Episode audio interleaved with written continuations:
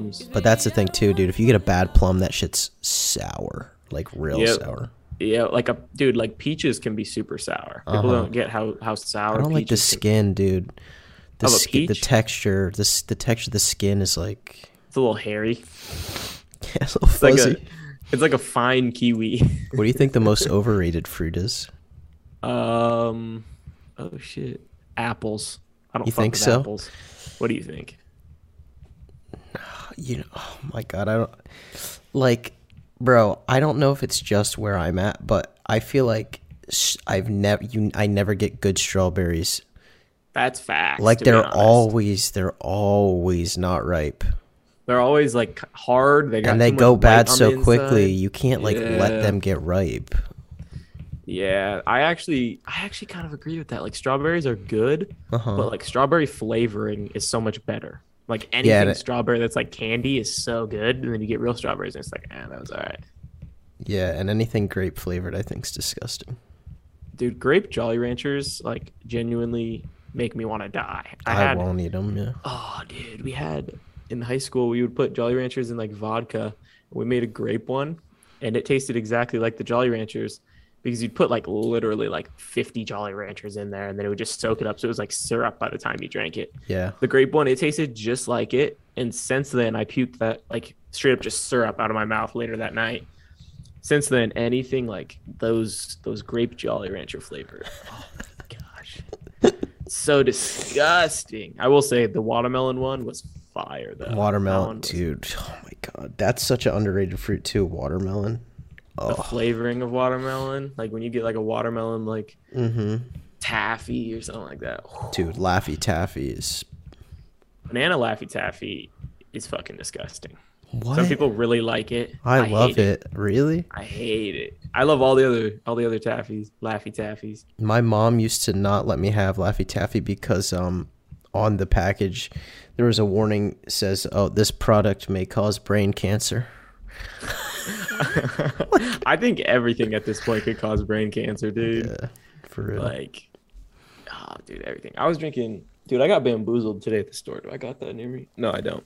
So I pulled up this this like little when I was checking out. They had this like looking bougie little water, sparkling water, and it was supposed to be peach flavored, and it was said like all natural, like no added flavorings, no added blah blah blah. So I thought it was just like a LaCroix, and so I like opened it up and I start drinking it, and it was the best thing I'd ever tasted. I was like, oh my gosh, it's the fucking best thing ever. So I went and got like 10 of them. I was like, these are so good. Like, how are they so much better than LaCroix? And then I get in my car and I drive home and is I there was like, sugar in it yes, dude. I was so excited to tell my girl about it too. I was like, these are so fucking good. Like, you have to try Were. This they San Pellegrino something? No, it was, uh, it was called like Canadian. Oh, what was it? Like Canadian something. Canadian, pure Canadian or something like that. It was like Canadian water. And I was like convinced that these things were just like LaCroix, but on steroids. Like it was the sweetest, best thing ever. And it said like all natural, no added, blah, blah, blah. No, Yeah. exactly like a LaCroix. And I somehow, and then it just, I look on the back and it said like 30 grams of cane sugar. And I was like, what the Yeah, I've. I have ones that are lemon, and the first time I bought them too, I'm like, because I like seltzer water, I'm like, bro, this is fucking hella sweet. Why does this taste so good? There's like 40 grams of sugar in it. I know. It's literally just like we're drinking a Mountain Dew without, Mm-hmm. without the caffeine and shit in it. Yeah. Oh, it's brutal, man. Okay.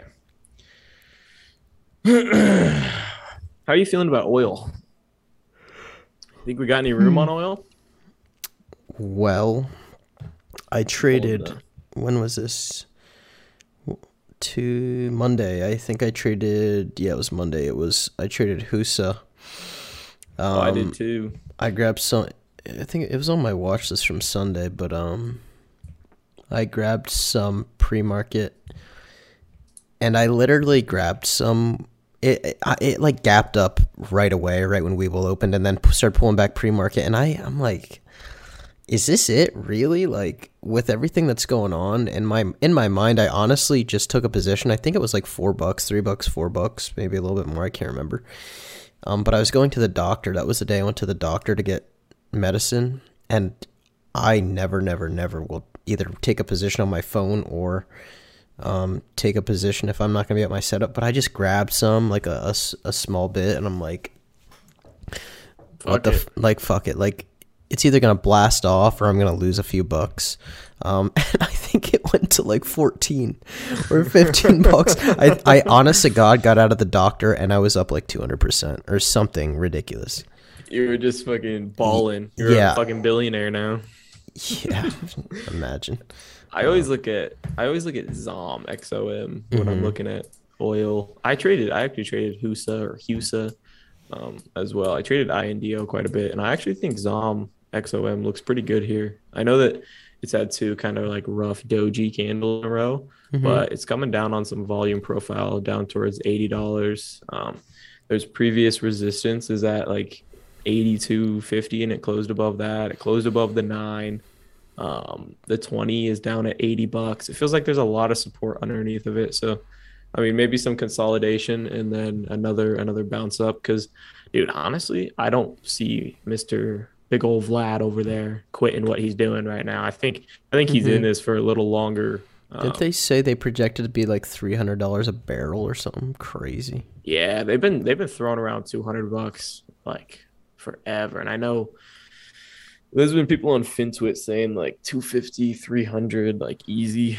Um, that's crazy to me. I mean, maybe. I don't really I don't have enough knowledge about oil to say that, but I think ZOM the chart looks pretty good and considering Putin is a crazy motherfucking dude. dude I think he's probably just going to keep doing what he's doing. well one have you ever heard of that three day rule No. where like you know shit runs and then three days after we'll run again like pull back Oh for yeah, yeah, yeah, yeah, yeah. tomorrow would be the third day on Zom. i was uh, yeah i was talking oil. on oil um i was talking with my with my buddy about that i'm like dude listen like that three day shit a lot of the time it plays out It does for real. um and that would be tomorrow technically because those those ran crazy on monday i believe I could definitely see it. What were the big names? It was INDO, IMPP. impp husa Was it INDP? no i i impp i think IMPP. Okay. i impp is that actually the fucking I am IMPP. Say that enough fucking times, dude. jesus dude, Husa's daily is just off the wall right now. yeah Go look at that thing. Holy shit. yeah that's uh oh Imagine all- getting in at one dollar and thirty cents and selling at sixteen bucks. I was looking today on uh, Unusual Whales. Somebody placed a $3 million order. They're selling calls that expire 311. And this order came in at 414.40 today. Oh my gosh. With literally like 20 seconds On Spy? on SPY. So, Oh, so maybe somebody knows something regarding CPI tomorrow. I got my opinion on Spy. Um, I think this pullback we have is dog shit. This little, well, it's not even a pullback right now. Um, this little candle we had today that was green, I think is dog shit. It's below the nine. That last candle was like a fat ass gravestone. I don't even know if that's what it's called. A fat ass long upper wick. Uh, we got CPI tomorrow. It stayed below. A lot of the volume on um, SPY right now is upwards of like 433, 435 on the volume profile. So like that's the big level that we have to fuck with right now. And man, I don't see it. I don't see it getting above that. The 28 EMA is right there too. Like, I think Spy is probably going to see 400 before it sees 450 again. Yeah, I, That's my my opinion on that one. I was uh, talking to somebody in my Discord today about, and they were saying, you know, isn't it a no brainer to like overnight some spy puts into CPI tomorrow? And I'm like, well, you know, you would think if you believe the forecast is going to be, you know, worse than projections, but you also have to think like, dude, this market is, has made no sense for like seven months, and it's very risky to overnight options, especially. Um, I told him like, dude, like you know, if you're gonna do something like that, you just really have to be willing to lose majority of that because who the hell knows what happens tomorrow? I am not here to play that guessing game. I would much rather and and it's not to get off topic, but I just think like it's just been so like comforting playing things day to day and not overnighting anything because like bro with all the shit going on who the hell knows what's gonna happen? And like i was talking to anthony about this today. He was he was saying how he came into into today with a little bit of bias. Um i think he he had some calls before 10 we were on stream actually when today in my discord we were on stream trading together and um remember when like things started started to reverse? Basically right at 10 we bounced out of like Q's demand spy demand whatever. Everything started to bounce. I think he i think he took some calls before that um and we were we pulled back the first 30 minutes. Um but he was just talking about like how his bias got him and that's something he has to get over. Um and that's been Yeah. something that i've seen like a lot a lot a lot of people struggle with right now is they have bias in regards to like outside events that are going on and they think the market should be moving one way but i hate to break it to everybody the stock market hasn't made sense for like three years so I don't know if it's ever made sense, man. Like yeah that's just that's one of the things that I think people need to realize when it comes to swinging things and also having bias is you do not know the macro events that are about to come out unless you know you have some sort of insider information. If you're Nancy Pelosi's like long lost grandson and she's texting you on the daily, may, maybe you got something, but no one knows the the macro news that's going to come out of Russia, come out of Ukraine, gonna you know what is Biden going to say? No one knows anything. So swinging calls, puts, any of that overnight is like uber risky in this market when there's so much news coming out that can affect the uh, the spy, the market, all that kind of stuff. Um, and I always just I always just tell people in my Discord the same thing that you do. Like go into every day with that zero bias. Play the Mhm. setup in front of you. If you don't want to play the setup in front of you, don't play anything. Um, Yeah. Don't play the emotions. The emotions they're playing with you. You're not playing them. They're playing with you every single time. So if you like feel like something should be bullish because you know um, Russia is pulling back forces tomorrow because I think that's what happened. Russia like ceasefire today or something for some reason, and everyone was bullish because of that. Um, it might work out, but there's a 50-50 chance it doesn't. At that point, you're just gambling, in my opinion. Yeah, and and what happens too is the the people that really struggle with that are are obviously beginners, but people that aren't aren't confident with TA yet because you know they don't really know what they're looking at. Um, a lot of the times, like they don't really even have like a set plan or strategy that allows them to, you know, if you're not trading options at the moment, um, outside of a, a lot of days outside of the first 30 minutes to an hour it's it's been tough to trade commons um, and i think that's what re- a lot of people are really struggling with just one being able to play both ways but two if your ta is not very good or you don't trust your ta at the moment you know it's hard to it's hard Yeah. it's it's hard at the moment it's not easy but um, we have a lot of days where it's just clear trend days. Like today, it was a very clear trend. Like we were basically we're in an uptrend all day. We had pullbacks here and there, um, but we never really broke trend. And we've seen a lot of those days where you know there's a clear trend, and there's a those are the days where there's a ton of opportunity.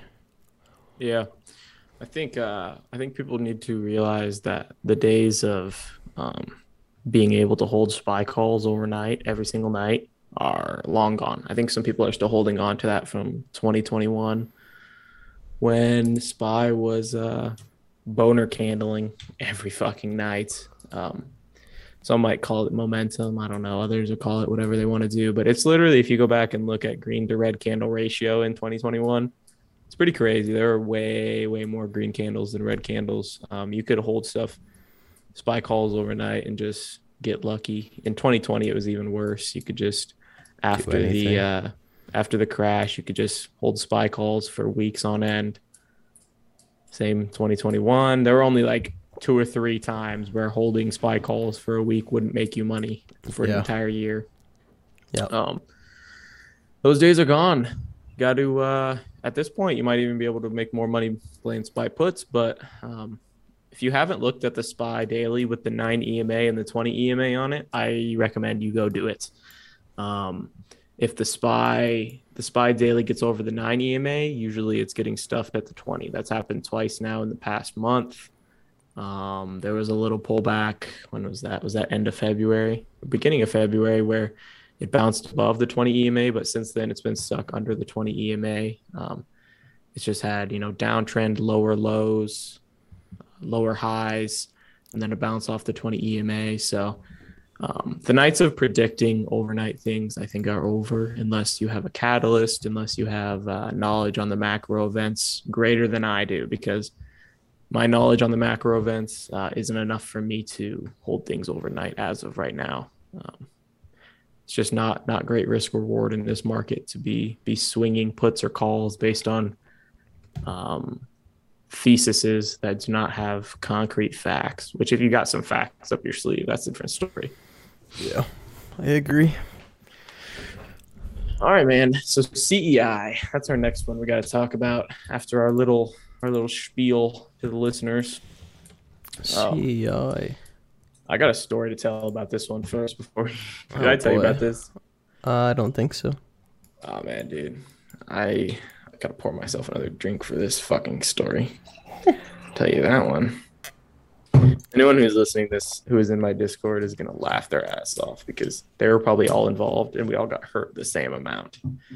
Oh my gosh, you guys are thinking I'm being dramatic until I actually tell you what happened. So, um, on February 25th, if you go look at the uh, CEI daily, I said I want CEI to fill this gap down to uh, like 60 to 61 cents. Um, and then I will go long. So it got all the way down to like 65. So I took an entry, I took a Mhm. starter. Um, and then I scaled in, I think on the March 1st at like 62 cents, 63 cents fully because it had filled that gap.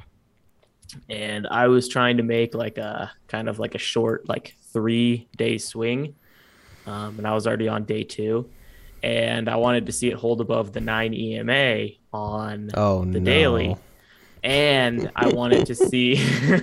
I know where this is going, bro. I wanted to see it hold above 60 cent psych level. 60 cent psych level was a psych level. It also had a, uh, a volume node on the, the volume profile. Um, it was it was the bottom of that gap, so I wanted to see it bounce. So let's move forward to March 3rd, where it closed down at 58 cents. What did I do? Two minutes before close, I sold my options. I sold my calls. They were one dollar calls um, and fifty cent calls, and I shouldn't be laughing. dude, and if you go look at this fucking daily, the next day, this thing runs. What is that? Fifty-eight cents to seven to eighty cents, and then the next day after that runs all the way to a dollar fifty. And what? How much? Ask me how much percent those calls went. Like eight hundred percent. I was gonna. I Like- almost said a thousand. like 800% man. And i'm not kidding you. I had alerted that to my entire discord as like a swing play. And then i alerted to all them that i was exiting because i was like i was like ah, i keep you guys updated on what i'm trading just because it's kind of like my trading journal. Like i'm exiting uh, do as you wish. And all of them were like dang i'm probably gonna exit too. It got below that level. And the next day we wake up Dude, fucking what are the chances? what are the fucking chances dude Was- right Was Biff in it? I think everyone was. I think Biff, Booch, Barry Manilow, all the people who are in your Discord. Shout out to all of them that are in mine. I think all of them were in it, and all of us were waiting, and we are like, "This is a great setup." Like blah blah blah. It's gonna fill that gap and go. One motherfucker had to hold There's somebody. There were a couple of them. Were there? There were a couple of them. I also alerted uh, Husa. Um, I think. Oh no, no, no! It was HYMC. HYMC. I actually alerted that one last week before, but I was telling people I was like, I'm waiting until Monday to get an entry, and then I wake up Monday and the motherfucker's up 180 percent, and like there Bro, were like at least you're- five dudes. At least you were nailing these. I. I'm nailing them, but I'm not making any fucking money. I was, I, I like alerted it on Friday. I was like, I want an entry on Monday. Cause I was like, dude, this is like a 40 cent stock and no one's looking at this fucking stock. Like nothing is happening. It hasn't moved in forever. And then some dude was like, oh, I'm gonna take an entry today. And I was like, okay, go take an entry. Cool. And I like fucking go about my weekend. Wake up, it's up 200%. And these people are celebrating in my Discord and I'm hitting my head on the wall. Oh, that's. so annoying. I shouldn't laugh, but dude, at least you were like, at least you fucking were spot on. Two of them in a fucking like week's time. I could have like doubled my account in a week's time. Oh, that's so annoying. Yeah, but what do you think about CEI chart nowadays? At the current current price. CEI. um. Well, here's the thing. If Well, here's well, the here's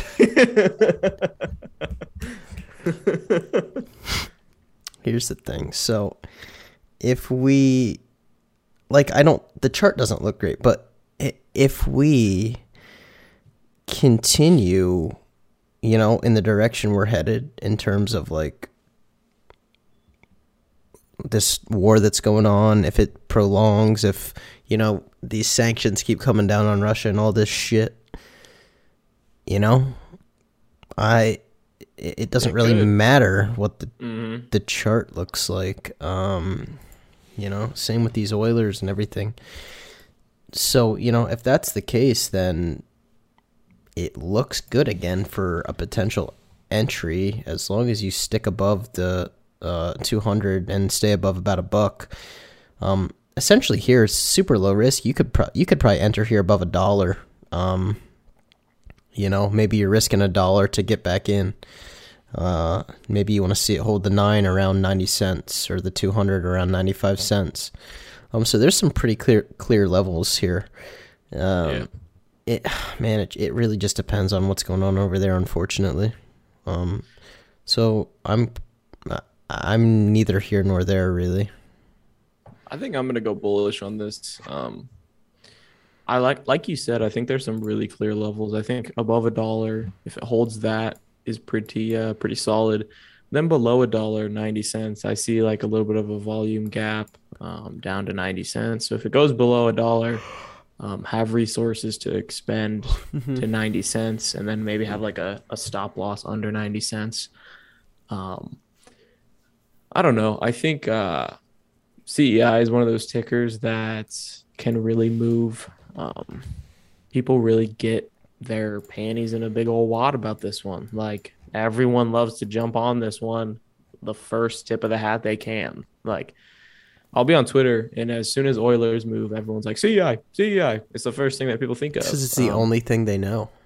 yeah, for real. Like all these people who joined when CEI was a big deal, they remember that. So I got it. I got it as bullish. I think it, the amount of names that or amount of people that think about it is uh, pretty solid. But the one thing I got to say, um, we might be having someone special on about CEI within the next week or two. We'll see. Someone special. someone special. We'll see. We will see. We'll we'll announce. It's not it. who people are gonna think it is, No, it's not. It's or the other Yeah. one. No, it's it's none of those. Um, someone who probably manipulated the price more than those people did, though. That's all I'm gonna say. True. Um, but my last thing I wanted to get your thought on is sub fifty cent stocks. We've I talked thought you were gonna say few times. Wish. No, dude, Wish is gonna be delisted and Wish is gonna get bought probably. out. honestly at this price i could totally see it we're gonna wake up one of these days and all the wish people are gonna be like fucking told you so and it's gonna be like 12 bucks because someone's buying it hmm but Sub sub 50 50 cent? cent stocks like all of those crazy you know uh, bio stocks that are like 20 cents right now. We got like fami we got all those those names that are just absolutely dirt poor. Um how do you feel about them you think they got more downside or do you think that the risk is kind of uh mitigated at these prices? Well, let me ask this because um to be honest, I really haven't been paying attention to a lot of pennies. um okay have they been like I check, you know, pre-market movers, I I check, you know, what has unusual volume and and shit like that, but like have they been running the sub 50 centers one by yeah. One? yeah they've been like popping off the bottoms. Like i know we had every uh every day you'll wake up and there'll be like one of them that does not have a catalyst that'll be and they'll like run it. Yeah, then then then I'm bullish on that because that's like strategic. Like they'll do that. Like they've done this how many times? Mm-hmm. Um, you know, they'll just go one by one and and uh, move them and load them up. so, yeah, how many are there? Do you know? Like, are there a shit ton or i think there's a couple hundred of them oh, Let me run to a couple hundred under fifty cents? i know there's a lot under a dollar let me check under a dollar let me reset this entire thing under one dollar sorry it's taking me a little longer than normal under one dollar there's 332 um Holy! Remember when there was uh one? Yeah, yeah, I do. Oh yeah, there's there's let's see here. What is that? Eh, it's probably right around like 180. 180 of them. That's 100 crazy. I didn't know there were that many. 160 of them under 50 cents. Like some of the names that I just I look at constantly are like Waitr Holdings, like all of those from like the past few years, DSS, like all of those are Oh, good They've been, lord! they've been popping DSS. up a bit. I remember DSS. I played that a shitload. Grill under under uh, 50 cents. Like these are names that we all know and actually played. NAC, NAK, PTE. E. I played that one quite a bit. PTN played that one too. Um, Bro, what was that? What- iBio. Fuck, what was that one that we used to play all the time? That we just loaded up and it was it would always run. It was a minor. Um, it was it was something that you told me about. PLM. Yeah, was it that? Yeah, I think it was. That one actually just ran a few days ago. PLM. Pull up the chart on that, baby. I actually got a little bit of that. Um, Oh, Polymet mining. Yeah, dude, that thing went from like 280 to Bro, almost five bucks. what's- That's the biggest doji candle I've ever seen. what's our girl Jan doing? I have not even looked at that chart. I haven't looked at that chart in months and months. I forgot about Jan. 288. She kind of looking thick down here. A little inverse head and shoulders going on. Yeah, a little sexy, Jan. You don't gotta do us like Dude, that. My You want to swing those Jan? Those were the glory days, dude. Oh my god. Like We if you go so back and look at money on Yeah, like look from beginning of November to the left, like just all the pops in there every single day. It popped every single day. yeah, yeah. It would literally be like the candles, the daily candles each. Like I'm just gonna pull up a random daily candle. 642 is the bottom, and 711 is the top. Like that's oh, so Oh, yeah, much dude. range. You used to know. You used to know the exact time of day, the exact price it probably dropped to, and then immediately bounce back thirty cents. Like, Yeah. oh man, that was those were the days. And like the thing about Jan was is it wasn't manipulated either. Like no one fucked with Jan. So it no, was just, well, until uh, some some certain people got on it. yeah. I remember there were some people that thought it was a, uh, a meme stock at that point. After that, Yeah, it's like a garbage disposal stock Yeah. turned like bio company. There, dude, it's the worst company of all time. Like, let's just be real; it should not exist. Like, yeah, they were like doing like recycling, and now they're like trying to cure cancer. they pulled a. They straight up said, "Yeah, our our fucking recycling company is gonna be." We, we hired some scientists. We hired one scientist in my uncle's basement. That's probably what it is, brother. Oh, Those man. were the days. That was so fun. I remember we would literally post like every single day on Twitter, like Jan buying, and then like 20 minutes later, Jan selling, and everyone would be like, "Why are you guys trading Jan so much?" And then people started to catch on, and we wouldn't even say anything. It'd just be a fucking. Um, it'd be gifs of uh, the chick from The Office, Yeah, the the Jan. Those were the days, man. dude. I completely forgot. How about that? that how about that, nice f- fucking meat missile out of Vicks today? dude? What was it doing? Why was it? Why was it bonering like that? That's that's what we Meat call. missile is your new favorite thing, and I like it. hmm That's what we call meat missile in Pennsylvania. Ranch rocket, beef torpedo. Beef torpedo. Beef torpedo. Oh my gosh.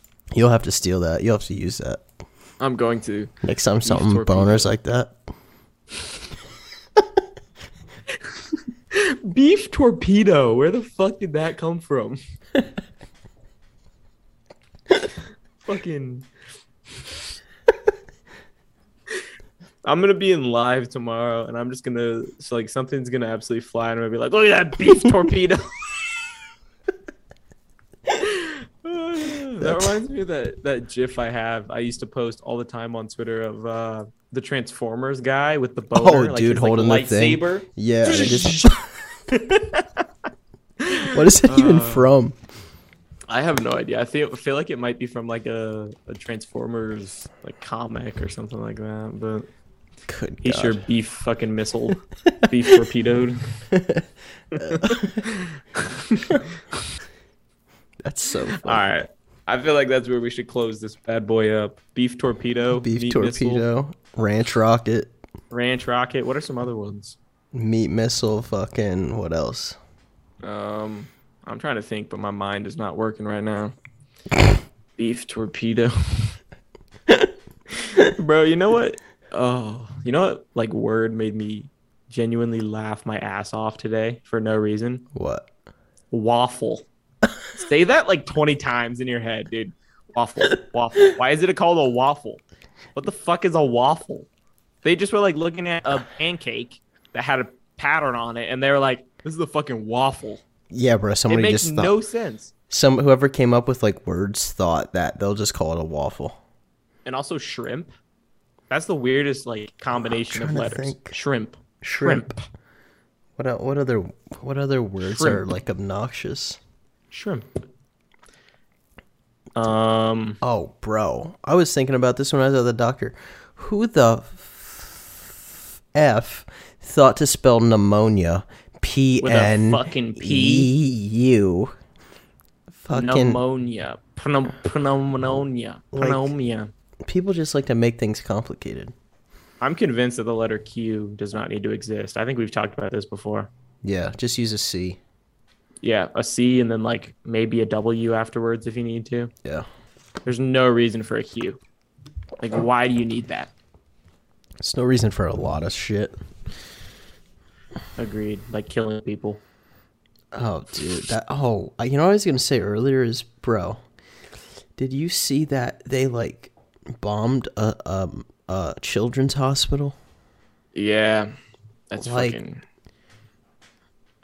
That's Fuck when you Putin, know. dude. That's when you know it's like he doesn't care. Yeah, that's what makes me scared when people are like, we don't need to be scared of Putin. I'm like, dude, he has nuclear weapons and he does not give a fuck. Like, the dude does not care what he does with them.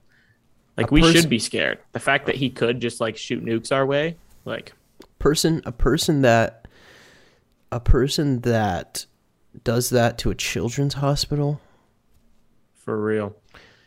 Like, you know, yeah, and I mean, he's like, I saw somewhere that he was, he's like giving explicit orders to do what is being done. Like, it's not like, like generals from the military being like, do the children's hospital. Like, there's like high ups in the Russian that are like coordinating where they attack and stuff. So I feel like a lot of that probably was, I don't know, coordinated to some point, which is fucking terrible. Well, you know what else is terrible? That the town I live in, there's a huge nuclear plant, like five minutes down the road, that like supplies power to uh like Washington D.C.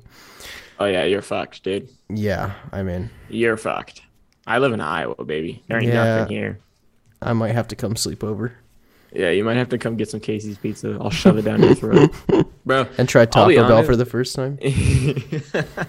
I'll be honest with you. We're getting a place called Taste of New York Pizza, and it's from someone who moved from New York and saw that Iowa has terrible pizza, and so they're making New York style pizza. And I'm actually pretty fucking hyped about it. It's I hope down the it's street good. me.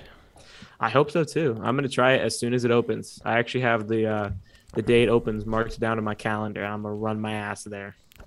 You know a- how you know, dude? pizza. You know how you know if a pizza place is like legit, legit? This, this, you, you pr- might have heard of this, but like, Not enough sauce, Mario. no, no, bro. When you go, when you, when you get, when you get takeout at a pizza place and they put holes in the box, you ever see that?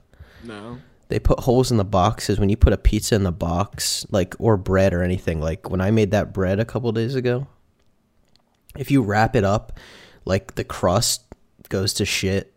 So like when you Oh, put you know, holes in it, it like keeps it crisp.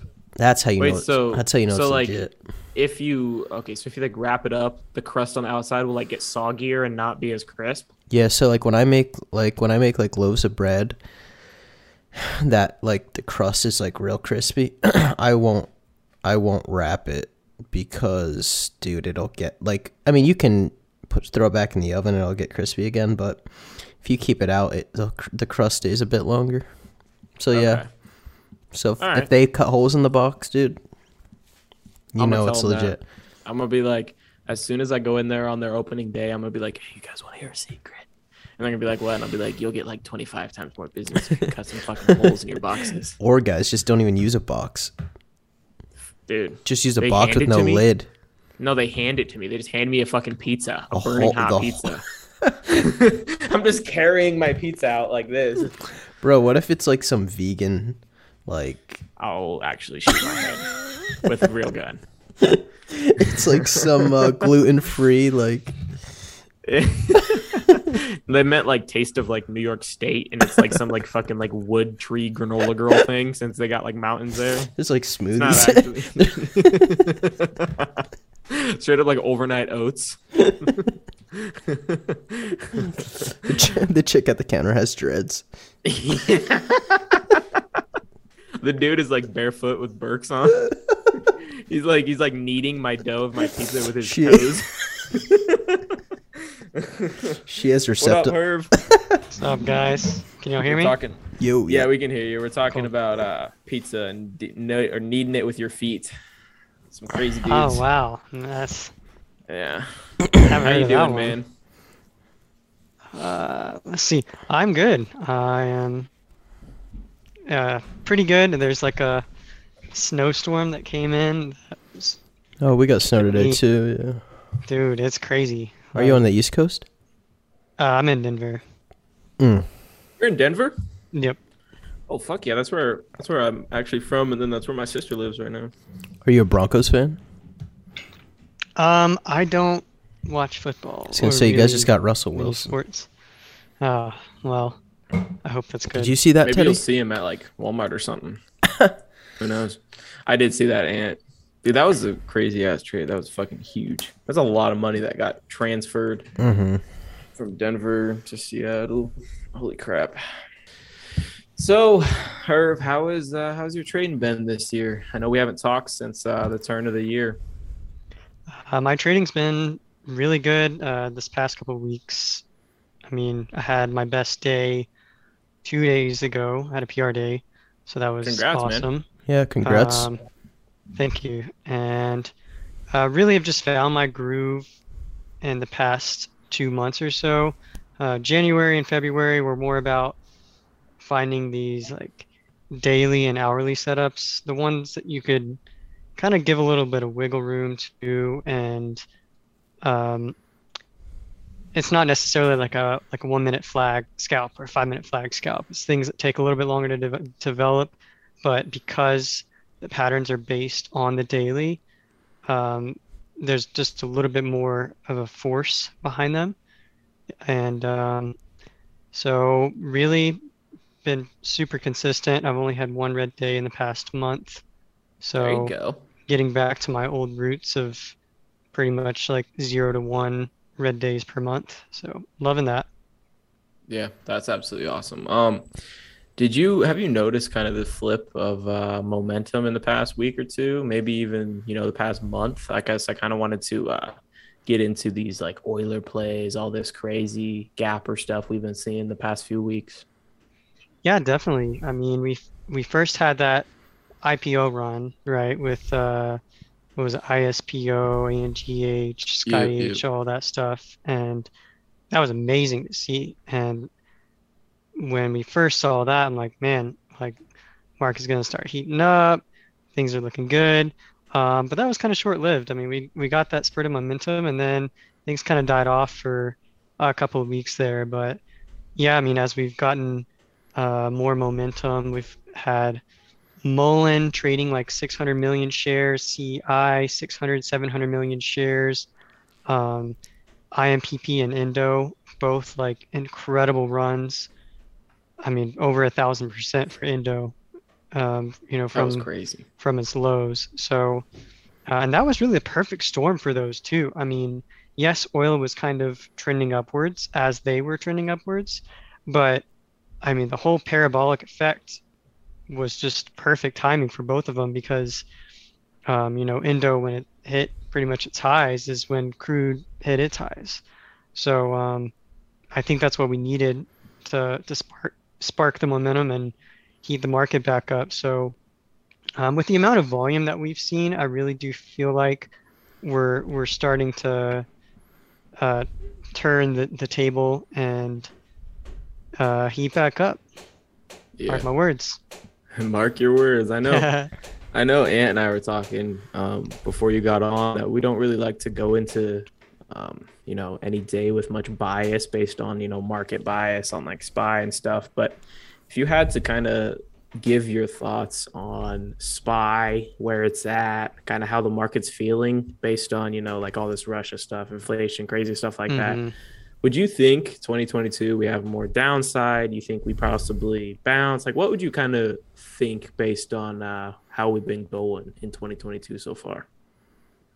Yeah, I would I would tend to say that we might have a little bit further down to go.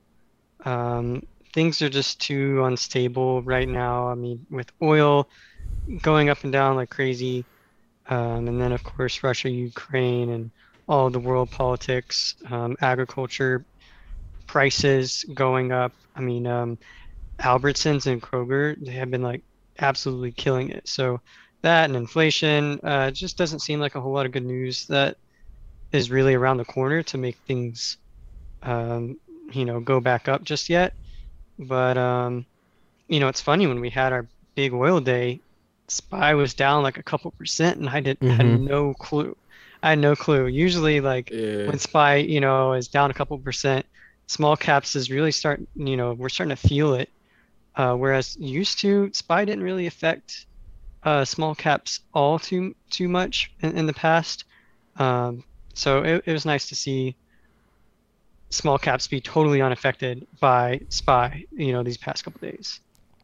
Yeah, I know uh, we're possibly coming up on possibly another like three day play on oils. Um, they kind of pulled back today, but I know another mm-hmm. day or two, and we could be hitting that day three move, which I've seen you talk about that on Twitter before too. So that might be something good to watch. But it really feels like the Momo market might be uh, returning, as in like some of those really cheap plays, because for a while there, we were really struggling with um, things being like crazy overvalued. We didn't have stocks under a dollar, so yep. there's things under a dollar popping now without mm-hmm. any news, that kind of stuff, which is um, a lot of algo stuff. Um, I know, I know. Ant has a couple questions for you. I got a couple to follow after that, so I'll let him run that one up. Yeah, I um, the first one I had was really, you know, we've seen. Well, Teddy and I have talked about this quite a bit. How um, a lot of maybe small cap traders have have probably been struggling for a bit if they, you know, one don't know how to play both sides, or two have the inability to play both ways.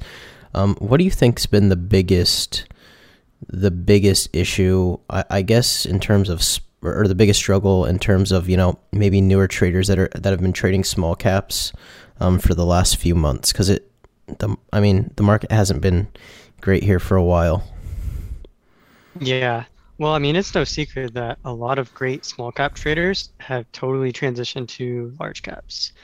Um, and so, really, unfortunately, I think that is the move, or was the move for the past couple months, um, just because patterns work, um, trend lines work. Like, there's less uh, fake out type stuff. Mm-hmm. You know, like for the longest time in small caps, you know, you'd get like a trend line breakout, like an ascending triangle or something, and it pop up and then totally reverse the other way. Like think patterns just weren't working out. So Yeah. um, in terms of just like learning uh, how stocks work um, and patterns, and not to mention there's less risk involved with large caps. So I think that's probably the best way to get your building blocks down. And then once you understand, um, you know, your one minute and your five minute and your EMAs and all that stuff, um, you know, maybe dabble into a little bit of small caps when when you know things are a little bit hotter and it's a little bit easier to, um, you know, tread water in that space. I actually actually have a perfect thought on that too. Is is um, there's a lot like you just said. There's a bunch more uh, trappy shit that happens with small caps. Um, I was thinking of an example. AVCT um, was really really trappy. I played it like a lot when it had a run a couple months ago. Um, and it would like it would flag out and then it would dip below all of the EMAs, and that was like my indicator to buy, as in, um, Yeah. when it would dip below and then it would just suck back up the next 5 minute Mhm. candle, the next ten minute, and if I didn't have like large cap experience, as in like seeing that setup and then knowing like what was happening, but then also having a bit of small cap experience on top of that, I would have no idea what I was doing. I'd probably get stopped at. I'd probably blah blah blah. Um, that's something that small caps need that large caps don't give is that that experience on those stupid dips that don't make any sense like being Yeah. able to analyze the volume on it determine if it's just low volume um, it could be a trap might not be a trap all of those things uh, they don't come with large caps which makes large caps a bit more i guess um, easier to transition into for beginners. But it also is one of the things where you kind of give up some of that reward that those small caps do give when you can buy that that trap and then you know get an extra 12% extra 10% based on that dip. But Yeah. yeah that's really interesting. I'm glad you said that. Yeah, and I mean, um, with large caps, I know that a lot of traders they play just a couple different tickers, right? You know, Qs, SPY, AMD, whatever it may be, and you start to understand the personality of those if you're just playing those over and over. I mean, I I know one one of my friends, uh, he plays almost uh, exclusively Tesla options, Mm-hmm.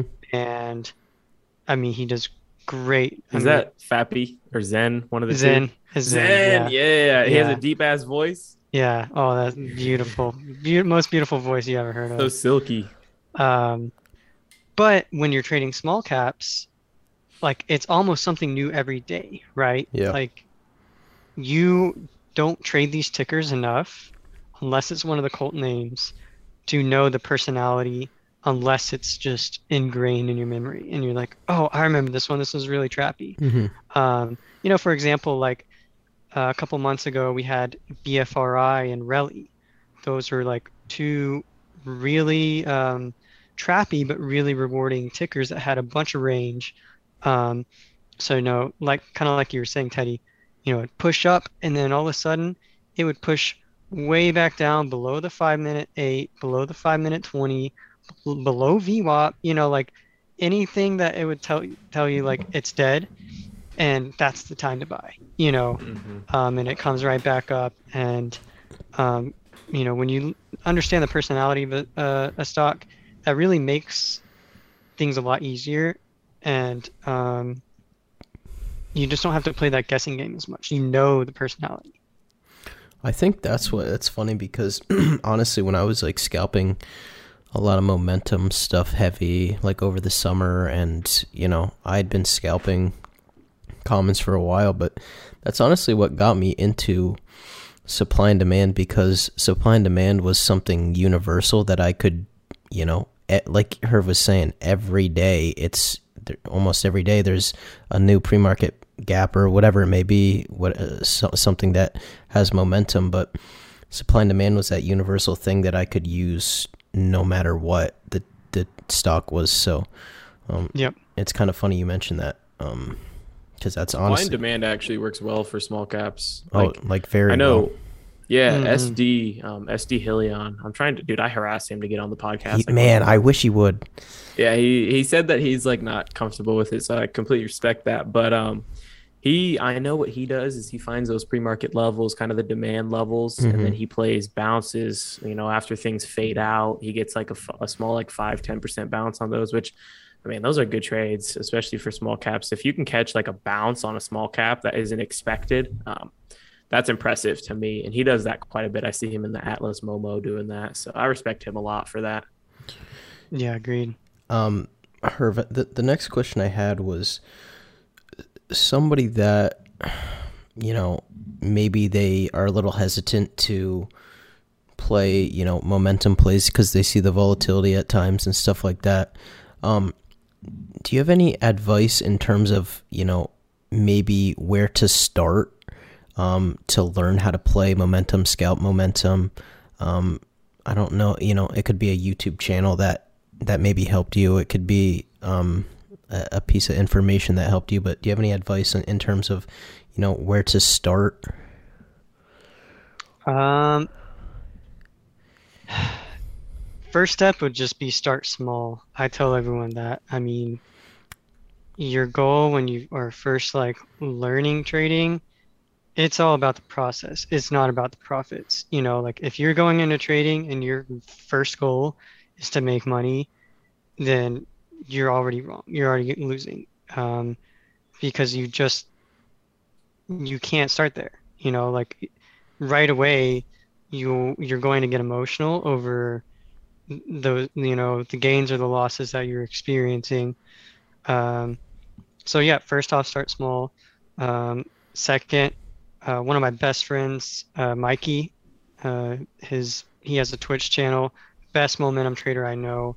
Um, always playing uh, five minute flags. I mean any momentum that is exists in the market uh, he is there.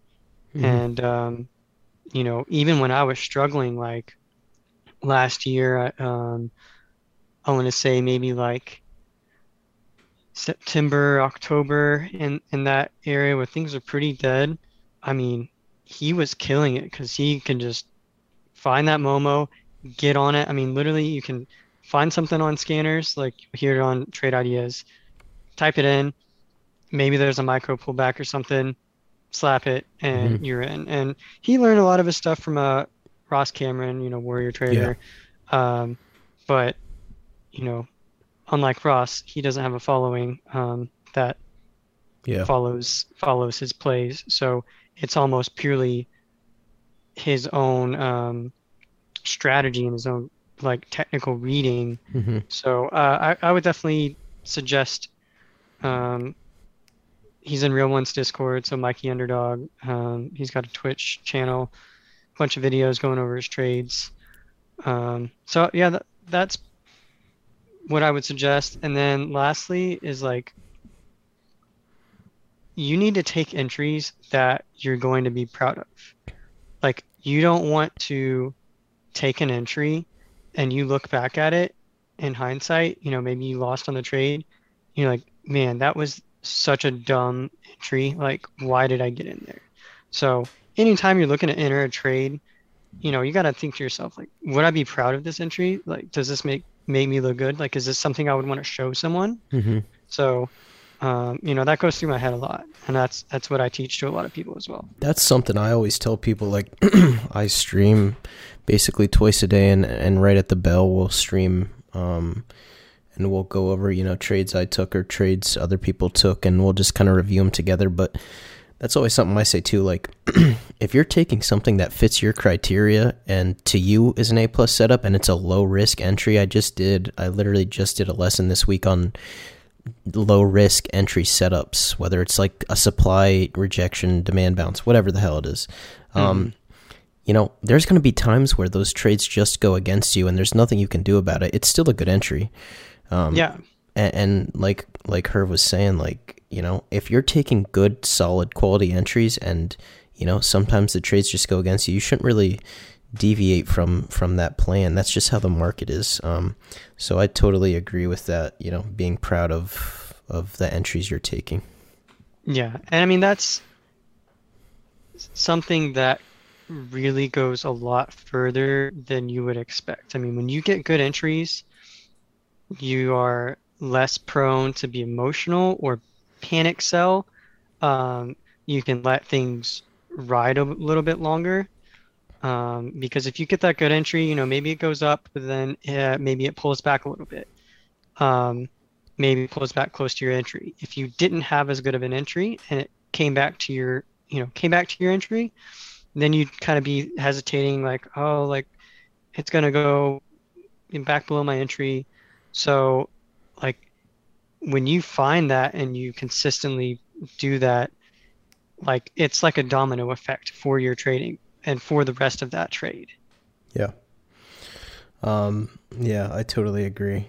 um, the last question I had is, uh, what are your overall thoughts about FinTwit at the moment? Um, you know, I know this is something that Teddy and I talk about quite a bit on here about how it's, um, you know, it's not the if we're just being honest, it's not the best environment at times. Um, all kinds of just you know you, you know how it is. Um, but what are your you know how do you feel about it at the at the moment? Do you think you know you see more people shifting towards that quote unquote education? Um, or do you think you know you see people that every day there's two three people that are just done? Um, i know i saw like two people today with pretty big followings and they basically just said that they were they were done with it. So um, do you have any thoughts in terms of that? Yeah i mean you know we we've seen a little bit of fallout from people and um, some paper traders exposed and people calling out other people. I mean, it's definitely been harsh, harsh out there. Luckily, I don't get, you know, I see it, but I don't get involved. Um, but man, I think that it it's tough when the market is not, you know, a lot of these people got their followings when the market was super hot. You know, basically a year ago, last you know, 20 uh, beginning of 2021, you could throw a dart at anything and it was gonna go. You know, um, and now that swings aren't working and plays aren't working, uh, people are getting a lot of hate for that. And you know, I, I'm sure that it's hard to have a following and for your plays not to work out or feel like your plays are getting attacked. Um, so, you know, I respect the people that n- realize that and have kind of like laid low, so to speak, and have understood that the market it does have this um, cycle that it has to go through. It can't always be hot. Swings can't always work out. Whatever. So, um, you know, I, I think the people that are doing it right are the ones that um, are not not trying to force stuff, you know, not trying to pump plays or force stuff, knowing on the market conditions, um, and just the people that are lifting up other people. I mean, I love seeing, you know, even if it's uh, like a, a short on a trade that I was long or whatever, like someone got a badass entry and killed this trade, like retweet that. You know, like I I love seeing people mm-hmm.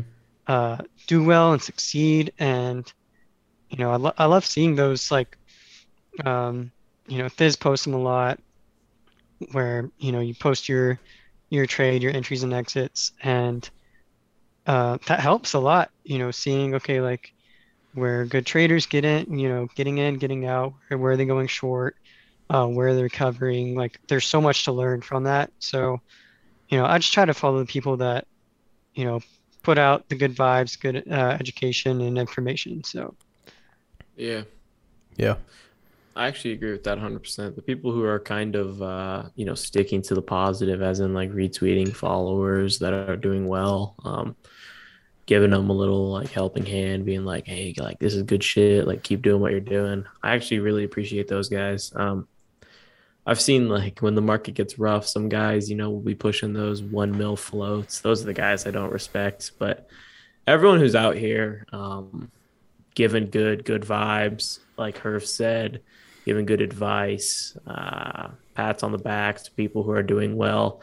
I know there's a lot of uh, a lot of people who are like slowly getting into the rhythm in this market, which is really cool to see. We've kind of flipped completely from that momentum, um, crazy market we had in 2021, and then last summer it flipped to kind of being pretty slow up until you know turn of the year, and then it got really rough, kind of January, February. A lot of people had to like completely flip their plan. And now I'm starting to see people saying like, you know, 15 day green streak, um, you know, 10 day green streak or a month straight of green weeks, which is really cool to see. So I think a lot of people are getting back into the rhythm. they're just realizing they needed to adapt, which is really cool on FinTwit. Um, I know there's some people in Ant and I's discords that have had uh, really good weeks, but I wanted to take a moment to plug Herv. Um, Herv Trades on Twitter. Go give him a follow. He's in Real Ones. Um, if I'm if I'm not mistaken, you guys do quite a bit in real ones. You guys do like alert systems, kind of where you guys talk about your plays. Uh, do you guys still do voice in there? I haven't been in there in quite a quite a while.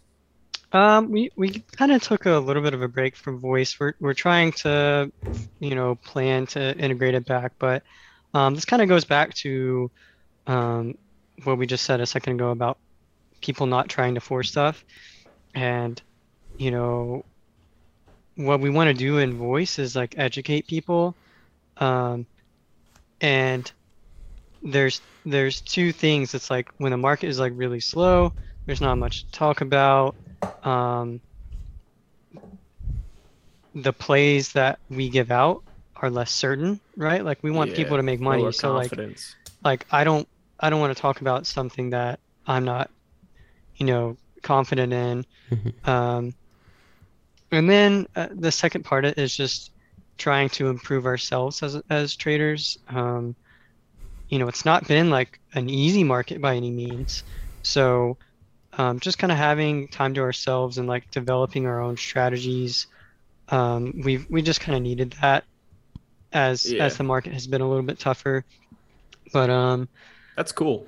I you know I did uh, start a YouTube channel. It's nothing crazy. I just go over um, some of my best trades and go over you know my entries and exits. I show uh, show my profits. I show my literally all my trades. I open up my Thinkorswim and you know click show trades and um, so that I, Yeah. I've been wanting to do that a little bit more. Is just kind of shed light on We'll plug Um, that here too. It's it's thanks. just Herv Trades. So Yep. if you're listening to this, I mean, go go subscribe. I see you got like four videos out, something like that. Yeah, Um, yeah, pretty fresh. And um, I'm gonna be doing a little bit more than trade recaps, but um, rather than like posting a picture with a bunch of text on it or something, like that's just the easiest way for me to like go through a trade in my whole Yeah. process. Um, and even then, I mean, it takes like, I mean, you see how long they are, like 10 or 12 Yeah. minutes long. Like for one. that's just how dude. long it takes for me to explain my entire process for one trade. Yeah. So, um, That's something I noticed with uh, trading on voice three, four days a week. is um, and I'm and like Herv talked about, and today I'm sure you feel the same way. But like, there's time like my the people in my Discord, ninety nine point nine percent of them are like very beginner, like very very beginner. Um, well, I shouldn't say that. There's a lot of really good traders in there, but a I'm in majority your of Discord. Yeah, you're- I a very very beginner? you're you're in my Discord. Um, yeah, I. but according to Mikey, you might not be for too long.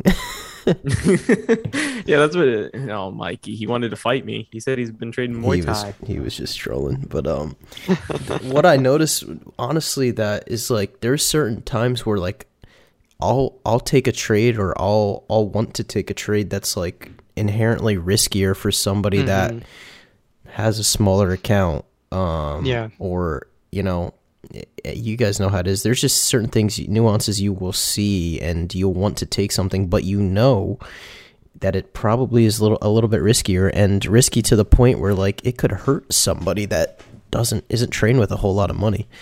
That's that's the biggest thing I've noticed trading on voice is like there was a trade last week I took it um and I you know I got out of it it, it went against me I took some profit I got out of a majority of it I held a few contracts and it went crazy but I told everyone I'm like listen you know I'm out because that was the sm- the the smart decision um it's just it that's the that's the biggest thing I noticed with and I knew you guys were trading on voice every day. It's just it's tough sometimes.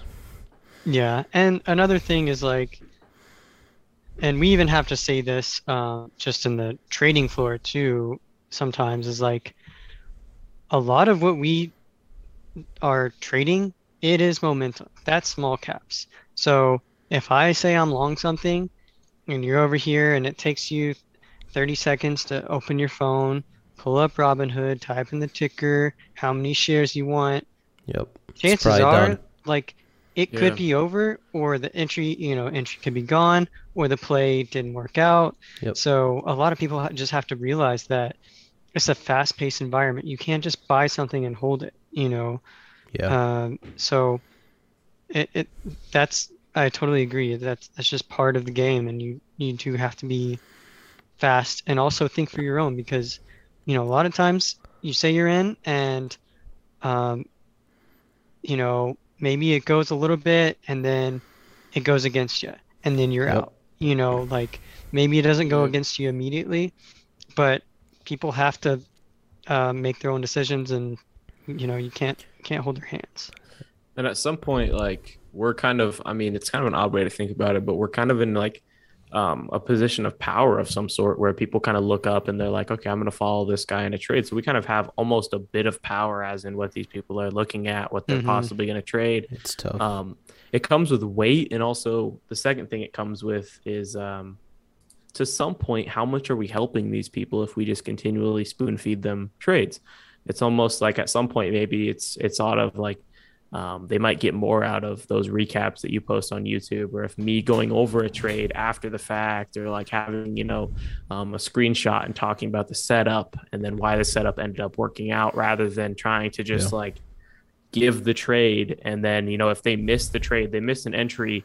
And then they get mad at me. It makes me feel like shit when I can just after the fact be like, "This is the setup, and this is why it worked." well, like Yeah. look for ones like this in the future. Yep. It just comes to a point where it's like kind of the the trade off is kind it's of a very tight rope that you walk with that. Yeah, And for dude, sure. that's why for those sure. that's why those three hundred dollar a month alert service bullshit Dude, that some people, people, are, are talking fifteen hundred a month now. I've been seeing that them that on you're Twitter. that you're paying for when you're not getting realistic help. Like Fifteen hundred a month, dude. That's my rent. yeah, dude. That's less than my rent. the the uh, Oh my gosh. it's just it's a very it's a very you know and like like you were saying dude like what really helps people is being there to like legitimately talk to somebody that has a question they get they send you a chart and they're like hey i entered here and i thought it was a good entry but is there anything you see and when you can like take the time to actually Being go over mentor, something yeah. with somebody they're they're gonna get 10 times the amount of help through that than you know sending an alert out uh, a lot of the times or just only doing alerts um but- yeah. Yeah. So, anyways, um, you know, go follow Herv on Twitter. Go subscribe to his YouTube. Go check out Real Ones, all that kind of stuff. But I see you sipping something over there, Herv. What do, what do you got in the glass there? it is a uh, vanilla old fashioned oh that sounds so Uh, good Oh my gosh. with um, got some knob creek in there Woo! How'd you make that? Uh, just some, With his some bitters, hands? some uh, like, yeah, my hands. Uh, With his uh, you know, hands. Shut up, Ant. some bitters, uh, just some like vanilla syrup that uh, make lattes with. You know, uh, That sounds Tor- so good. And then Not gonna um, lie. actually uh, topped it with a blood orange peel. as well. Oh, so that's You guys ever have those smoked drinks?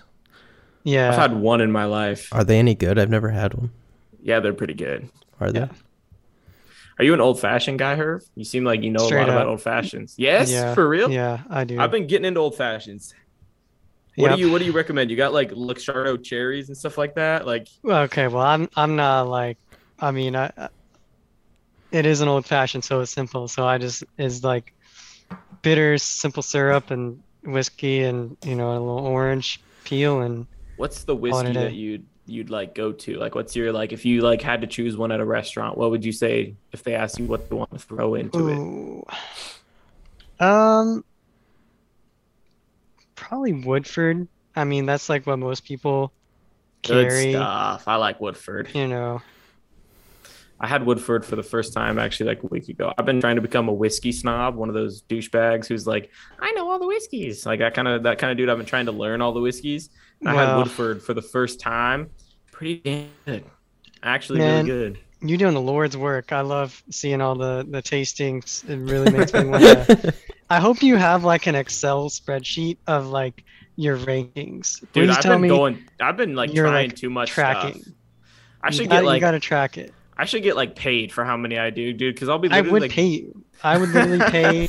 I, like I would be like, I want to pay for Teddy's Excel spreadsheet how he ranks all the these Mountain. Dew seltzers and shit like that. But okay, Yeah. so here's here's some straight like some real advice.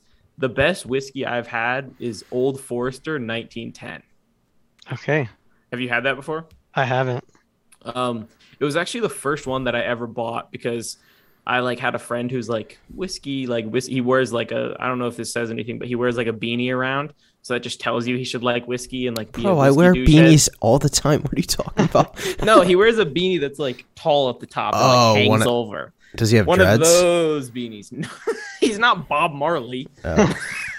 no, but so he knows a lot about whiskey. He's like, dude, you got to try Old Forester. Like some people hate it, some people love it. I tried it, and it was the best whiskey that I've had, and I've tried like 20 since then, and it's still the best. So if you see Old Forester 1910, give that one a shot in your I will. fashion. I'll hit you up. I'll let you know. Pretty good. It's pretty good. Um, dude, the other thing is, is you've been hitting, you've been hitting some dad jokes a couple weeks ago, like a month ago, maybe. I don't remember what it was, but and then in the Discord, I hopped in real ones for a minute, and you were you were popping some dad jokes. So I know you either have a kid or you have a dog. You're a dad of some sort. Do you have a dog? Yeah, I got two uh, golden retrievers. One that's five months and uh, one that's four years old. So. Teddy, say it. Four, five month. No, Say I'm it. not saying it. I'm not saying it. I'll I say think it. Herv and I know. I already know. before. I already know. How? told her- What went that? What I a told her to his horrible, horrible, are- horrible. Okay, so here's don't my like Goldens. It's They're okay. the they're like the No, no, no. cutest, No, no, no. one of the Ant cutest trying to- breeds. Ant is trying to he's trying to put me on flack right now. I like golden retrievers. I just think that people love them too much. Bro, you said they're not cute. No, no, no. I okay, I said that the first time. I retracted my statement. I said they're just not as good as everyone says. It's like it's like when you like have like a cake and you're expecting the best cake ever, and then you eat it and it's like, oh, that was good. It was. I think they're pretty damn cute, to be honest. Okay, they're pretty cute. Okay, here's the real deal though. The dark golden retrievers are so cute. They Those are. cute. I'll Yeah. admit that one. Yeah. So you got a five month old. I think okay, so my girlfriend's sister had like a uh, a puppy golden retriever that was like they got it right when they could from a place. That was probably the cutest thing I've ever seen in my entire life. It looked like you went to Build a Bear and you got like a little Mhm. Build a Bear and it was just running on the ground. So cute. Do they shed- do they her as a shed bad? puppy. Uh, yeah. Do they? Yeah.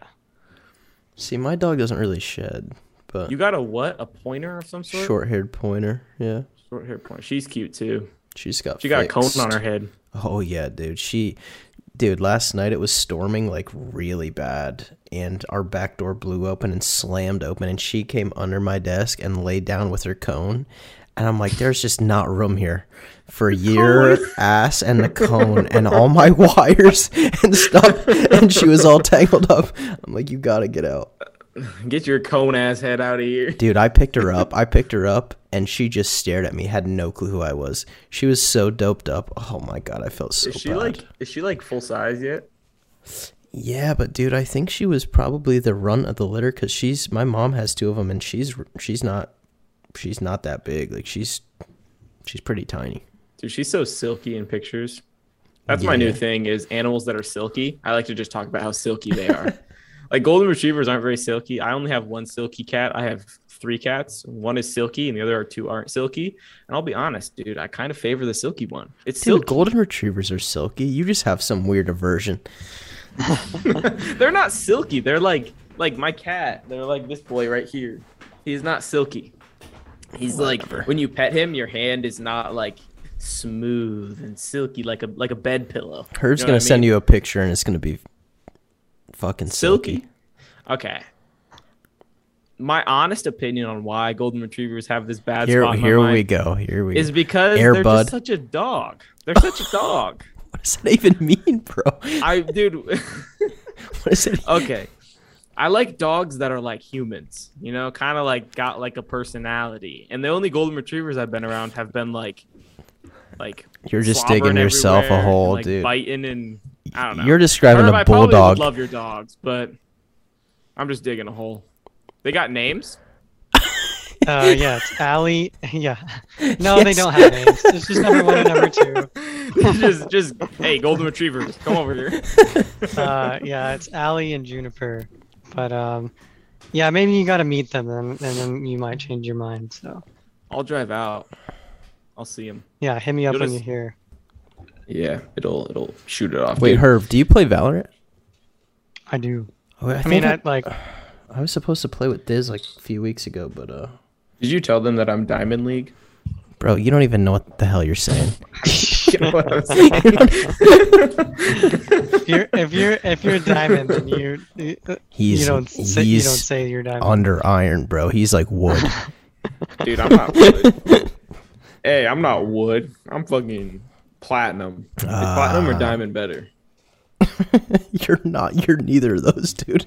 Dude, I'm probably both of them at the same time. All right, I'm sending a text. Herv, what's your rank?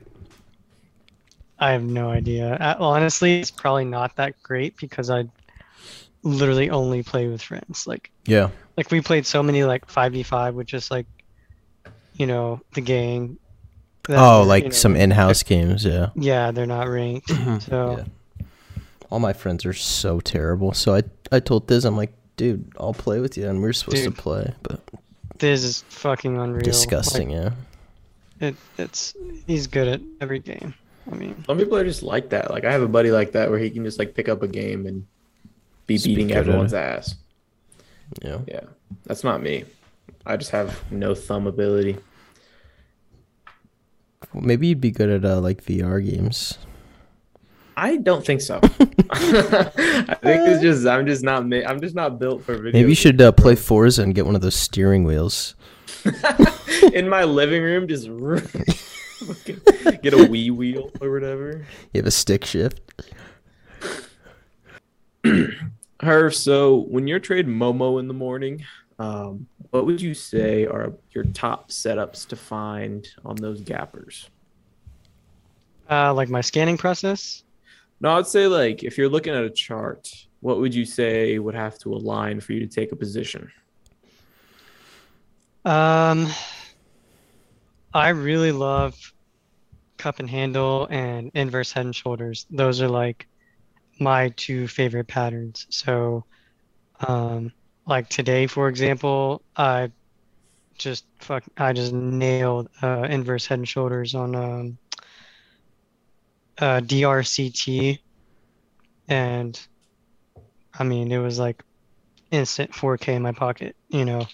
Um, so, because those are such a like they're such easy patterns to identify, and the risk level is is so um, it's just so identified. Like an inverse head and shoulder, like okay, on the right shoulder, you obviously want your entry to be like around the left shoulder. Um, maybe give it a little bit of room.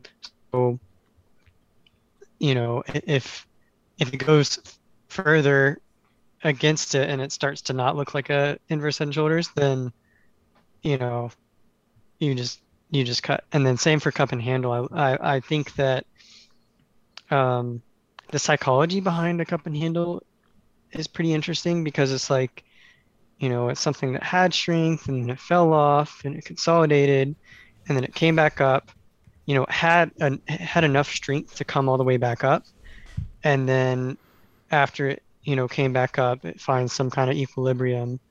Um, but usually, like, you know, it's a cup and handle, like it's a bullish pattern, right? So, um, on that, that you know, your your risk and your entry are are both usually pretty defined.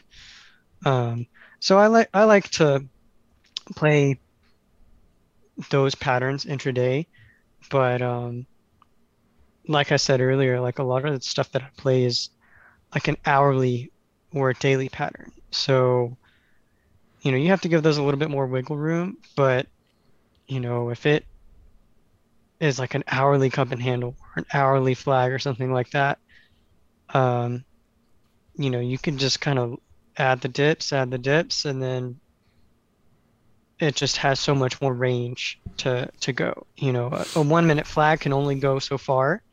A five minute flag can only go so far.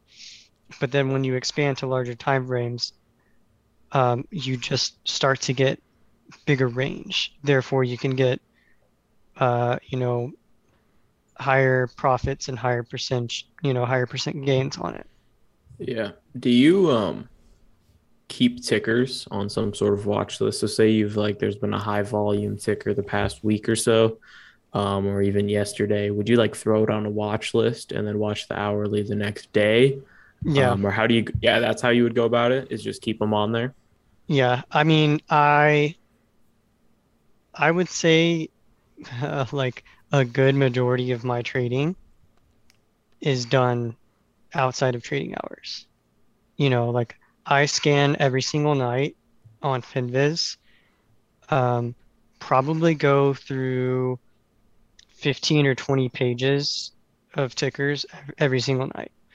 Um, and that's just for small caps. I, I, I scan for like large cap swings and stuff too. So probably like 30 or 40 pages of tickers per night.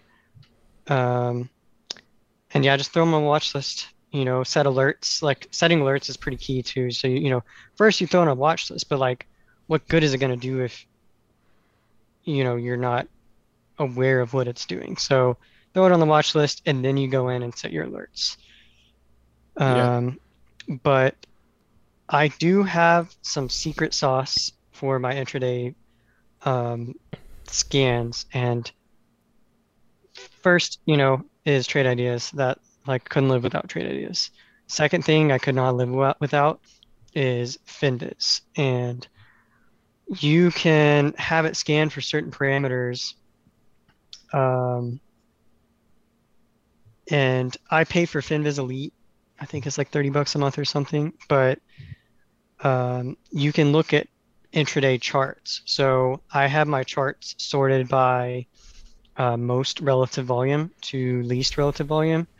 So it's not like a, a gappers list where I'm just looking to see what has, you know, what's up the most. Mhm. Um, like I want to know what has the most relative volume. You know, like something could be trading 52 week high volume and not really even be high up on the on the gappers list.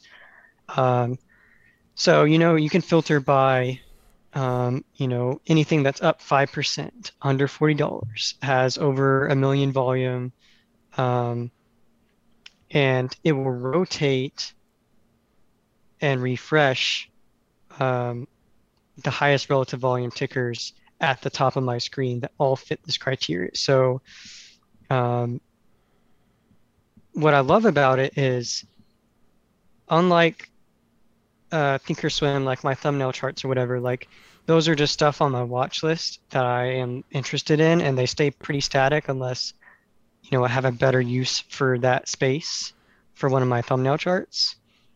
But with FinViz, I have basically this rotating selection of stocks that are coming to the top of my attention based on their relative volume. Uh, so, uh, and you can have intraday charts on it too. So I have the five minute up and it refreshes every 10 seconds. And um, it basically just leaves out the BS like that. I don't, I, all the tickers that I'm not interested in trading, um, you know, anything that has like under a million volume, I don't want to touch, you know. So um, There's the Herv secret sauce right there. it's dude, uh, I'm telling you, um, you know, even like um, you know, these past couple days when we've had the Oilers, I literally I have one tab that is only filtered by energy stocks, and then another one that filters everything but energy stocks. So when there's a lot of noise on a day like these past cou- couple days where, you know, we have all these Oilers and that's just crowding everything, there's other stuff that's going on during that time, but you just may not be aware because there's too much noise, right? Mhm. Um, so, you know, I'm also just able to scan for what is not necessarily in theme that could, you know, could be the next theme, right? You know, we've had cybersecurity names too, um, and uh, solars, stuff like that. So, um, definitely able to uh, filter out any criteria that fits the current market conditions. My favorite on Finviz I used to use all the time was uh, horizontal SR. You can go in Mhm. and, and put in, you know, I used to have Finviz Elite and and you know put in specific patterns and stuff. I used to like um, well I still do, but um, like five to five to ten percent above uh fifty two week low stuff like that. That maybe Yeah. bouncing off a bottom and certain things like that. Yeah, I mean it's a tool that I could not live without. Mhm. Yeah, I I literally dedicate an entire monitor just to this Finviz scan. Yeah, yeah. So I, I have four monitors, so one one fourth of my monitors is dedicated to this scan. So That's man, that that stuff you just talked about is uh absolutely helpful. I think honestly, I'm probably gonna mess around for a bit too because I have FinViz Elite. Um, I use it quite a bit, but I've never actually touched exactly what you were talking about. And I'm yeah, I'll, constantly I'll looking send for it to you. yeah, yeah, send it over. I'm constantly looking for new FinViz shit just to uh, add to you know screeners, just keep You'd stuff like- rotating Yeah. the day. you'd like horizontal SR. If I don't Bro, know if send that to me too, something Ant. you use. Yeah, I will. I'm gonna I'm gonna look at all these because I just use it as in like I use abnormal volume stuff on there. Um, hmm But I think I think what you were talking about with like relative volume and then being able to filter sectors and stuff like that would be be super helpful because sometimes I do get caught up in the noise of whatever is just really big that day. Yeah. Yep. Um, Herv, how do you control your emotions while you're in maybe a volatile Momo trade? Like we were talking earlier, um, how things sometimes knife when you don't expect it. Say you're in a trade and then something happens that you didn't expect. How do you handle the emotions during that? Um, with experience, you you start to understand that I don't know, it's like a muscle, right?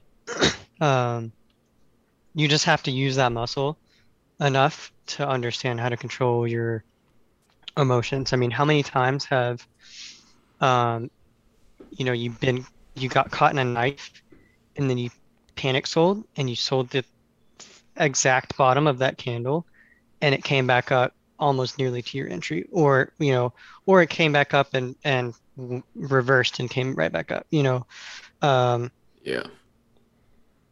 you just have to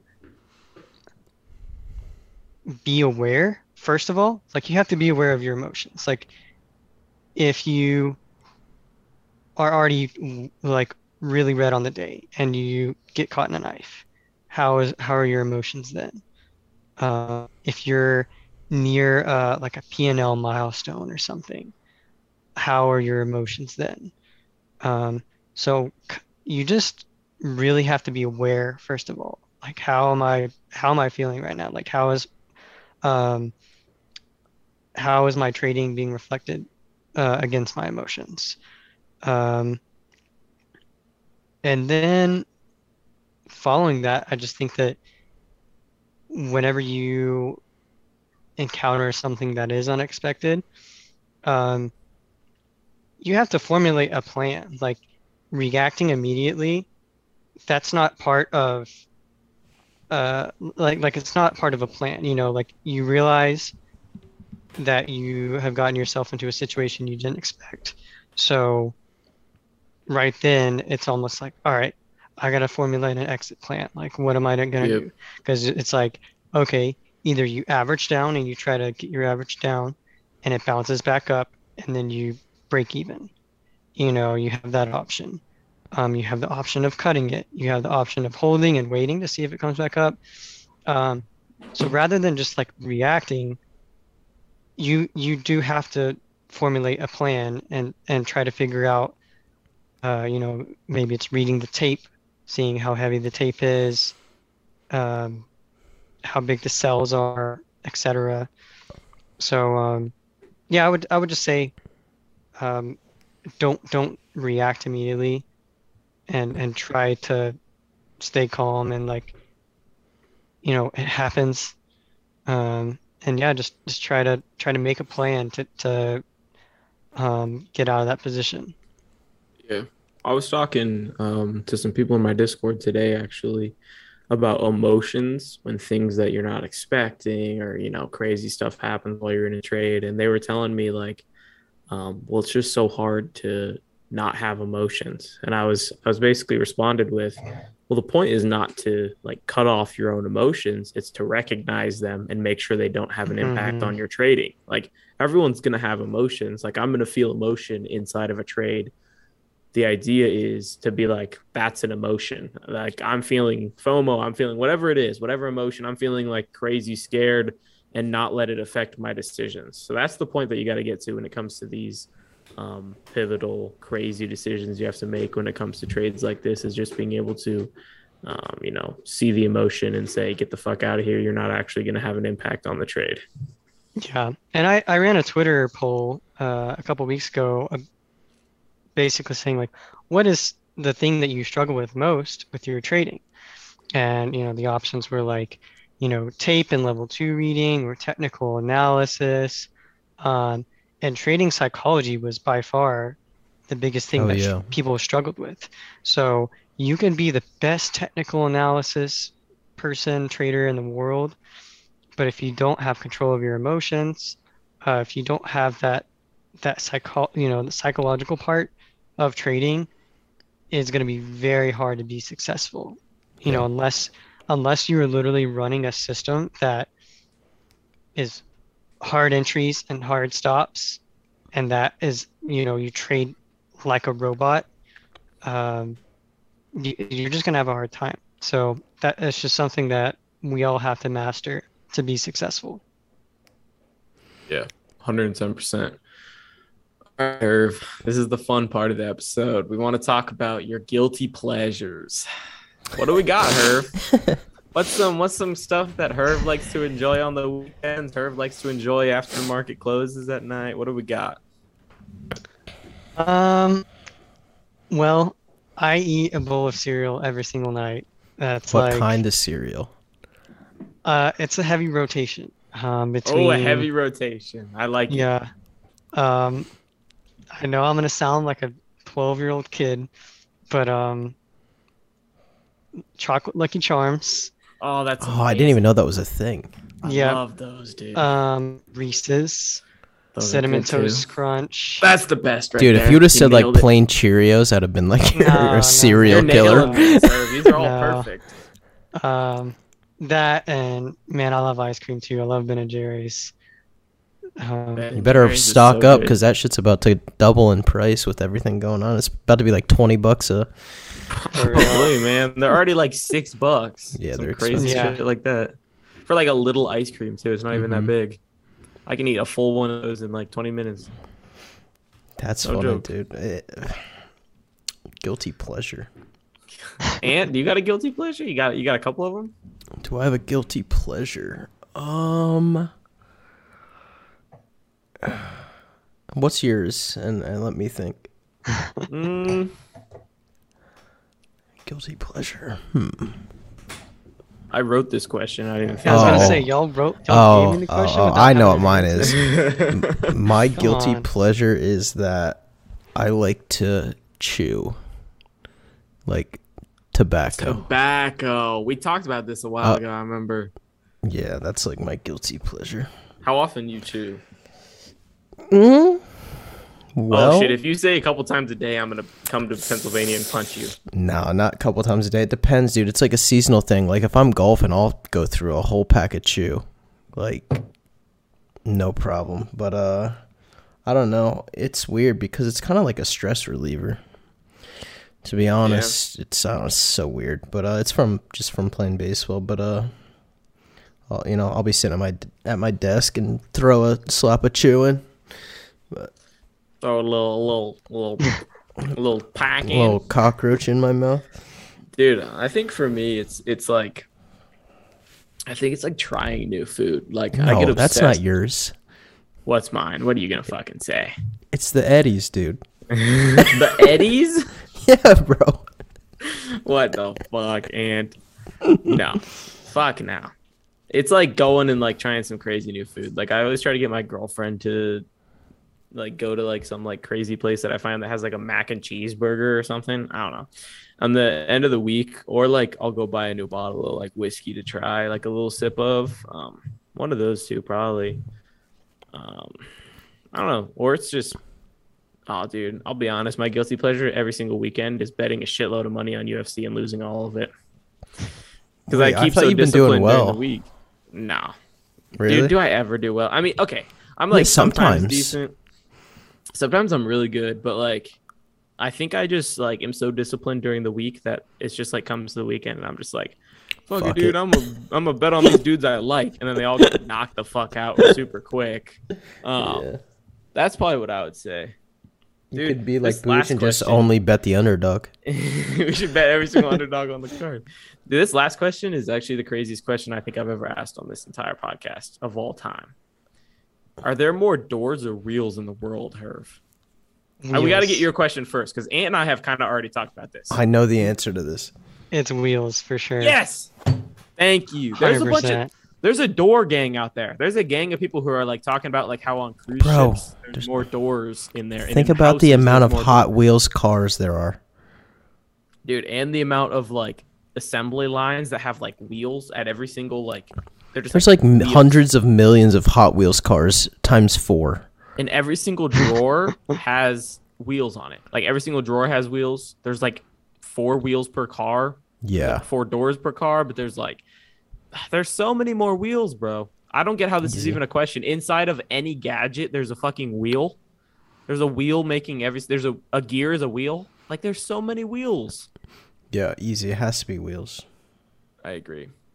But people who say boats and houses have a lot of doors kind of have a point. There is a lot of boats out there.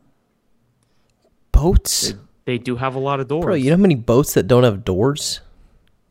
There's a they at least got okay. There are a lot of boats like bass boats and shit. Yeah. But think about like, like, not a cruise ship. like about a anything that's ship. not a cruise ship. Think about how many doors are in a cruise ship though. I've never been on a cruise. Have I you? either. I'm no. scared of that actually, to be honest. You want to go on a cruise together? No, I do not want to go on a cruise. I wonder if Herv has been on a cruise. Have you been on a cruise, Herv?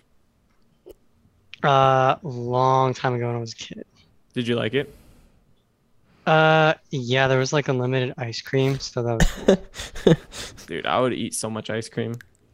I'd get so sunburned though, because you're literally in the literal just butt fuck sun all Dude. day. Cruise. And I'm like a ginger as hell. So would you ever go skydiving? Yeah, I actually wanted to. I had a buddy who got skydiving certified, and he offered to take me. I'm um, but definitely I felt it'd be heights. weird to have him strapped behind me. Yeah, bro. You go. What's that poking me? What's the Yoda meme that we had? It was like, it was like, that is So- not my lightsaber. my lightsaber, that is not. Something like that. He's like riding behind somebody. That it was funny. like him and the Luke Skywalker or something. I feel like Herv likes Star Wars. Herv, do you like Star Wars? Uh, I mean, I like it, but I'm not like uh, Herv, do you like Lord of the you know. Rings? same thing. You know, I like I like Game of movies, Thrones. but Suck it, ants. Game of Thrones. Suck my wiener. I do like Game of Thrones. There we go. Game of Thrones is Yeah. awesome. Because Yeah. Ant was trying to tell me that Star Wars sucks. Like, Yeah, but then I said, ago. yeah, but then I said I've never really seen it, so I was just. I'm gonna trolling. like I'm gonna post a video on YouTube of this, and it's gonna be like co-host says Star Wars sucks, and then you're gonna get the entire Star Wars YouTube gang to just like come and like yell at you in the comments. They're gonna say hurtful things about you. Yeah, I'm just gonna reply with that Yoda meme or Yoda gif. Star Wars. My lightsaber does not. Uh, Do your best Yoda impression, Ant. Hell no, Yeah, do it. You have to. I'm not doing that. The co-host of a podcast is asking you. You have to. I'll do mine after you do yours, and then we'll get off. it. And then we'll and then we'll and then we'll quit the interview. After Bro, that, I don't we'll need. it. I'm not doing that because honestly, I don't even know how it is. I think I can do a really good one. If I do it, will you do it then? No, but I'm willing to hear yours. That sounds like a terrible deal. Terrible deal that is. I don't know. That's the best I got. Was Yoda a real person? He was a little green man. Like, was that a real actor? Um, maybe maybe somewhere in the universe they just found a little alien. I think it was a midget. You can't say that anymore. Oh I'm gonna get you canceled. little person. I'm just, I'm just fucking with you. I, it might have been a midget. They, just put some little midget in a suit and had him run around. And dude, he was pretty badass though in the movies. Yoda. He was people with a sword. Yeah. All right. Well, I feel like we're rambling. So It's a I think we- lightsaber, bro. Don't disrespect it. it's a lightsaber. Sword, dude. Come on. Little. Is it light sword? Why'd they call it saber? Isn't saber supposed to be like a different shape of sword? I feel like I need to Google this. Saber versus sword. Do I look like a sword guy? You do look like. I feel like you have a sword. Yeah, dude, a sword is curved, or a saber is curved. A sword is straight. All of theirs are straight, bro. Whatever. Dude, I need to get a new chair. This You chair's talk to Anthony. this chair's killing my back. Is this that chair is badass. It's like it has like a bunch of different levels I can set it at. Oh, that's the one you got from him. I feel like Herv might have the same exact one as me. I No, don't- it's a little different. I don't know, but it's nice. Yeah. All right, Herv, we're gonna close it up here. I know you're having uh having technical difficulties, but Yeah, we my appreciate you coming dying. on, bro. No Thank worries. guys. I'll man. just cut that. I can cut the. I can put an overlay over that. yeah. Okay. No worries. But uh, thank you for thank you for hopping on, Herv. You gave some super super awesome insight onto uh, Momo trading. So everyone, go uh, go follow Herv on Twitter. Go look at his YouTube. See him in real ones. Um, so yeah, we thank you, man. Yep. Thanks, guys. Yeah. Thank you.